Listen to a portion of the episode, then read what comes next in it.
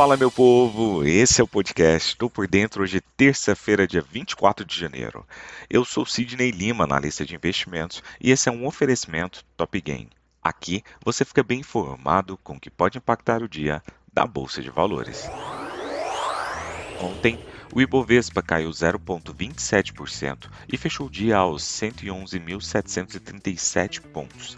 As ações de bancos foram novamente o destaque negativo da sessão, penalizadas pela exposição ao rombo bilionário da Americanas. Embora o índice tenha sustentado ganhos ao longo do dia, embalado pelo aumento dos preços do petróleo, declarações do presidente Luiz Inácio Lula da Silva, do PT, sobre o papel do BNDES reforçaram para o mercado o temor com a política econômica do governo e levaram a Bolsa Brasileira à segunda baixa seguida. Após encontros com o presidente da Argentina, Alberto Fernandes, Lula disse a empresários do país que o Banco de Fomento voltará a financiar projetos de engenharia para ajudar países vizinhos e empresas brasileiras que operam no exterior. A política foi adotada pelo Banco de Fomento nos governos petistas e é mal vista pela maior parte do mercado. As falas de Lula sugerem uma intervenção estatal direta na empresa e isso deixa o mercado em temor, porque volta o filme antigo da Petrobras dos fundos de pensão na cabeça de boa parte das pessoas que estão envolvidas com o mercado financeiro. Nos Estados Unidos, os mercados de ações fecharam nesta segunda-feira, dia 23, em alta, com ações do setor de tecnologia impulsionadas por notícias sobre planos de redução de custos, com o início do período de silêncio de dirigentes do Federal Reserve, o Fed, o Banco Central norte-americano. Investidores operam sobre a expectativa por uma desaceleração no ritmo de aperto monetário na semana que vem. No ajuste de fechamento, o índice Dow Jones subiu 0,76%, o S&P 500 acabou subindo 1,19% e o índice Nasdaq fechou em uma alta de 2,01%. O grande destaque dessa segunda-feira foi o setor de tecnologia, com a Microsoft em alta de quase 1%, com a notícia de um investimento multibilionário na criadora do Chat GPT. Já o Spotify subiu mais de 2%, com a informação de que a empresa irá demitir 6% de sua força de trabalho, seguindo a tendência de outras empresas de tecnologia. As ações da Salesforce, por sua vez, subiu mais de 3%, com o mercado reagindo à notícia de que o fundo ativista Elliott adquiriu um pedaço da companhia. Descontada, a Tesla acabou subindo 7,74%.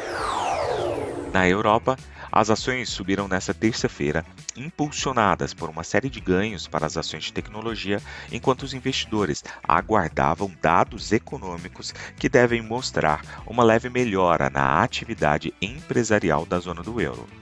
O índice pan-europeu, estoque 600, acabou subindo 0,1% após um forte fechamento em Wall Street, impulsionado por ações de tecnologia, como eu falei anteriormente, que acabaram sendo prejudicadas no ano passado após o grande, recorrente e firme aumento da taxa de juros.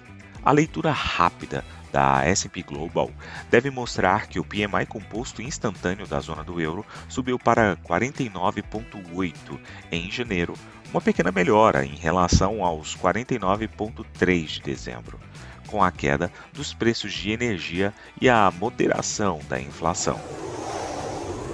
As bolsas da Ásia e do Pacífico encerraram os negócios desta terça-feira em alta, à medida que Wall Street, os Estados Unidos, estendeu ontem um rally liderado pelas, novamente, empresas de tecnologia, em meio a feriados de Ano Novo que mantém fechados os mercados da China, Coreia do Sul, Hong Kong e também Taiwan. Em Tóquio, o índice japonês Nikkei 225 acabou subindo 1,46% hoje, ainda sustentado por ações dos setores de tecnologia e eletrônicos, uma vez que o recente alívio na valorização do iene melhorou a perspectiva de lucros. Na Oceania, a bolsa australiana ficou no azul pelo quinto pregão seguido, o que não acontecia desde o início de agosto do ano passado. O S&P ASX 200 acabou subindo 0,44% em Sydney, também impulsionado por ações de tecnologia. Partindo para o petróleo, os preços subiram no comércio asiático nesta terça-feira em meio a esperanças de uma recuperação da demanda por combustível da China, o maior importador, embora as preocupações com uma desaceleração na economia dos Estados Unidos limitassem os ganhos. Commodities como petróleo bruto, produtos petrolíferos refinados, GNL e soja devem se beneficiar de uma recuperação na demanda da China, de acordo com alguns analistas também ali do próprio Goldman Sachs.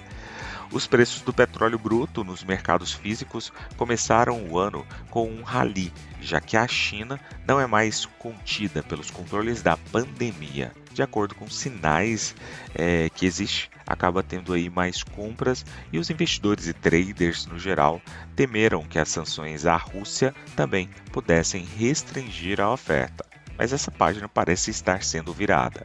Além disso, o dólar, pairando em torno de uma baixa de vários meses, está reforçando os preços do petróleo. O dólar pairou perto de uma baixa de nove meses em relação ao euro e recuperou os ganhos recentes em relação ao iene, com os comerciantes continuando a avaliar os riscos de uma recessão nos Estados Unidos e o caminho para a política do Federal Reserve.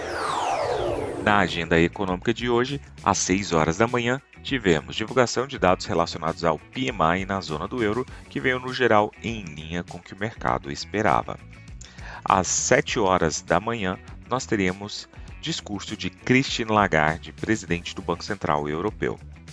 Às 9 horas, aqui no mercado brasileiro, teremos divulgação de dados relacionados à inflação às 11h45, no mercado norte-americano, divulgação de dados relacionados ao PMI.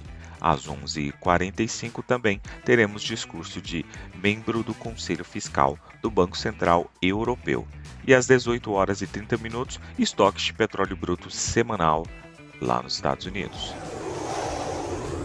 Partindo para as cotações, agora que são 6 horas e 41 minutos do dia 24 de janeiro de 2023, temos trio norte-americano em terreno negativo, com Dow Jones caindo 0,15%, S&P 500 caindo 0,17% e Nasdaq com queda de 0,27%.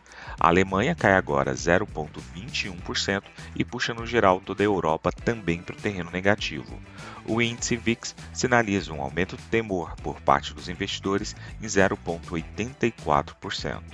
Nas commodities, o petróleo WTI cai 0,89% e o petróleo Brent sinaliza uma queda de 0,85%. Do outro lado do mundo, segue paralisado a cotação do minério de ferro com 1,76% devido ao feriado na China.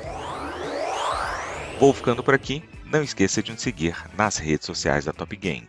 Valeu, tchau, fui!